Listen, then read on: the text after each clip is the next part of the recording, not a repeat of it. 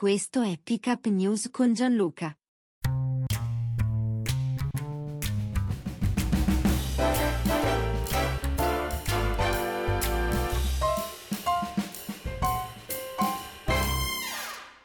E benvenuti amiche benvenuti amici di Pick Up News in questo nuovo appuntamento con il podcast che non dovrebbe mai lasciarvi a bocca asciutta, ma che ieri lo ha fatto e me ne scuso. Oggi è venerdì 26 gennaio 2024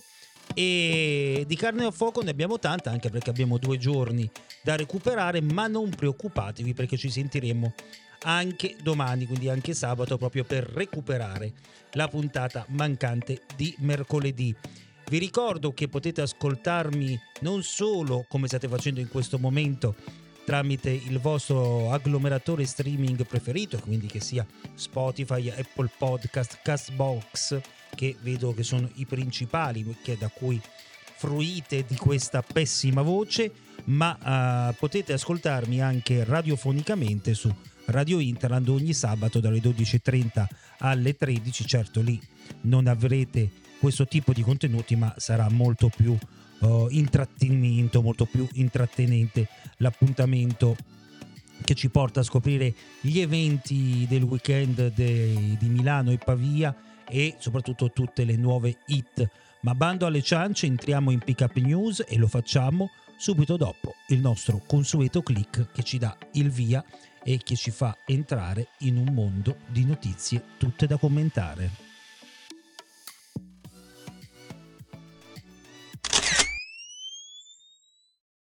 E allora, per quanto non ne abbiamo parlato in maniera approfondita, ma per un semplice motivo, è un um, argomento molto complesso e dove è facile dire castronerie, dove è facile fare delle stupide tifoserie e non analizzare correttamente il, la situazione. Nel fine settimana leggerò un libro che tratta proprio dell'argomento per avere un minimo di infarinatura e magari parlarne nelle prossime settimane in maniera uh, un po' più coscienziosa. Di cosa sto parlando? Del conflitto israelo-palestinese perché eh, la notizia delle ultime ore che è arrivato proprio ieri sera, è eh, l'annuncio di Hamas che eh, dichiara che rispetteranno la tregua dell'AIA se lo farà anche Israele. Biden invia il capo della CIA per mediare, insomma il resto del mondo cerca una via di cooperazione come avviene ormai da almeno 70 anni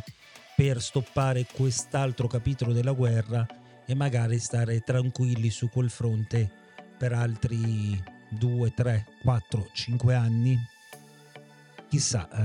eh, io credo che quello che è successo ieri sera con, eh, cioè ieri in giornata, che abbiamo visto in serata anche sui principali telegiornali, non solo, di eh, scene in cui venivano uccise a Gaza persone in coda alla ricerca degli aiuti umanitari sia veramente troppo sia veramente sufficiente. Poi in Italia su questo si fa polemica, anche perché questi, come sapete, eh, che si avvicinano saranno i giorni della memoria e quindi a Milano corteo pro Palestina nel giorno della memoria, Sala decida il prefetto, a Roma il ghetto ebraico ha chiesto di vietare la manifestazione pro Palestina, insomma c'è da stare attenti se Piantedosi sui cortei pro Palestina si, chiede, si chiederà un rinvio. Ora bisogna capire se eh, i, i, gruppi grossi organizzati seguiranno questo uh, rinvio. Comunque io credo che i più estremisti si presenteranno comunque in strada e quindi ci sarà ben poco da star tranquilli, da star sereni Prima di voltare pagina rimaniamo sulla geopolitica internazionale perché non è un messaggio alla Nato, ma Putin sembra averlo lanciato con questo suo oh, plastico a Kaliningrad. Uh, Kiev colpita raffineria russa, forse stiamo un po' troppo sottovalutando quello che potrebbe accadere da un momento all'altro fra Russia e Ucraina, quindi all'interno, nel cuore dell'Europa. A proposito di Europa, i tassi restano fermi per eh, la terza volta consecutiva, quindi dai Lagarde potresti riuscire finalmente a dare un taglio ai tassi di interesse e quindi a far respirare un po' tutta Europa, non solo l'Italia, ma anche su questo tema, se non si è esperti, si potrebbero dire tante castronerie senza rendersene conto. E eh, a proposito di castronerie, eh, rientriamo nella cosiddetta barzelletta italiana perché mm, si scopre, viene rivelato che Matteo Messina Denaro fu fermato sette anni fa a un posto di blocco ma non, fo, non fu scusate, riconosciuti. I nuovi de- dettagli sulla latitanza del boss di Cosa Nostra ci buttano nel ridicolo perché il fatto che il procuratore dichiari che il boss venne fermato in provincia di Trapani e che i suoi documenti falsi lo fecero passare come uomo qualunque, beh, ci deve fare un attimo riflettere su come cerchiamo i latitanti e di quanti possono essere davvero qua sotto casa. E non ce ne rendiamo conto perché siamo poco poco attenti. E fa, fa sorridere ma fa preoccupare proprio questa, questa storia a proposito di persone salite alla ribalta in questi giorni in queste in queste settimane non si farà altro che parlare di Fleximan quest'uomo, questo collettivo che distrugge gli autovelox. Beh, eh, forse è un collettivo, forse il caso di cui vi parlerò è il primo caso di emulazione di Fleximan, ma ah, il Fleximan piemontese è stato incastrato da un video ed è stato denunciato ai carabinieri.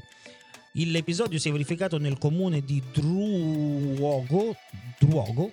un posto che effettivamente merita la distruzione, no scherzo se non mi danno apologia di reato, il danno di oltre 2000 euro e insomma questo cinquantenne è il primo fleximan che si fa beccare, attenzione, al vaglio migliaia di targhe la, sulle tracce di Fleximan e dei Fleximan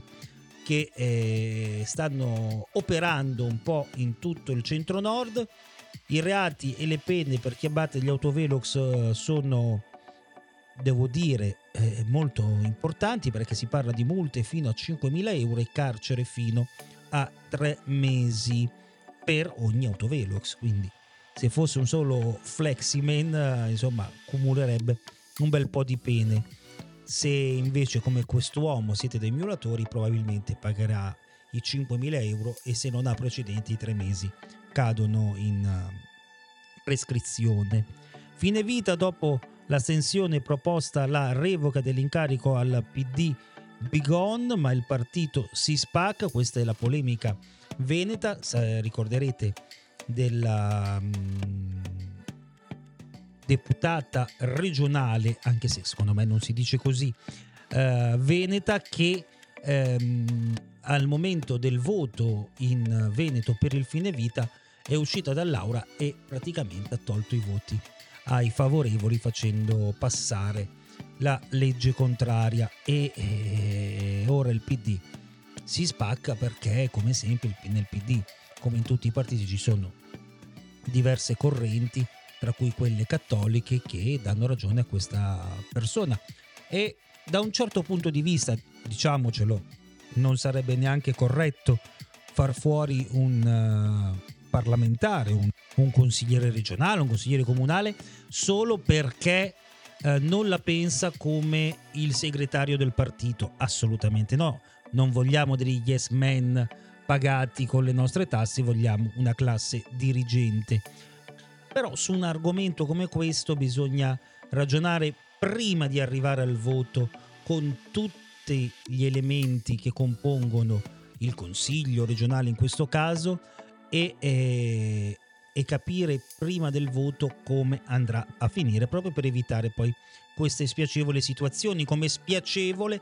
è stato il convegno anti-abortista organizzato dalla Lega alla Camera dei Deputati dove si è detto addirittura che l'aborto non è un diritto neanche in caso di stupro. E questo è ver- no, non è medioevo, è peggio, è peggio perché si può essere pro vita, a parte che vorrei capire chi è pro morte in questo, in questo mondo, ma uh, dichiarare l'aborto non è un diritto legalmente accettabile e anche nei casi più tragici come quello dello stupro non è giusto,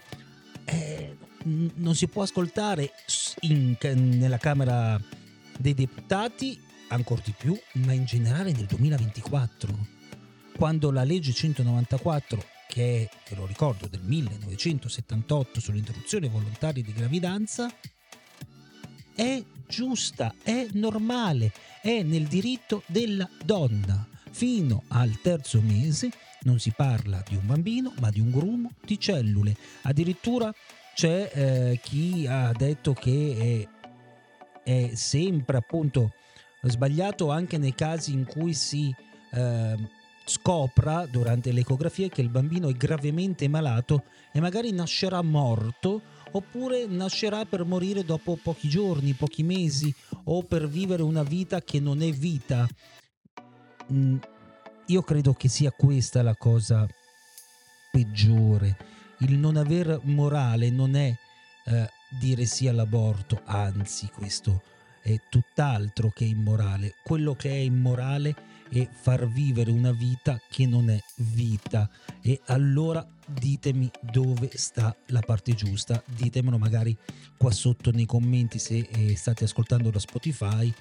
o comunque dall'area commenti del vostro agglomeratore podcast preferito. Chiudiamo sul caso Chiara Ferragni perché Chiara è sempre più sora, tutti si definono da lei, Trudy e la bambola, noi estranei a qualsiasi attività di beneficenza o altra iniziativa, siamo stati contattati solo per la realizzazione dei pupazzi e anche Oreo non è mai stato uh, uh, non c'è mai stato alcun accordo di beneficenza. È stata un'iniziativa del gruppo di lavoro dell'influencer. Insomma Chiara si è rimasta sempre più sola e forse il prezzo che dovrai pagare, che stai pagando e che pagherai è quello di non esserti resa conto che più in alto si sale, più forte sarà il botto nel momento in cui si cade. A domani!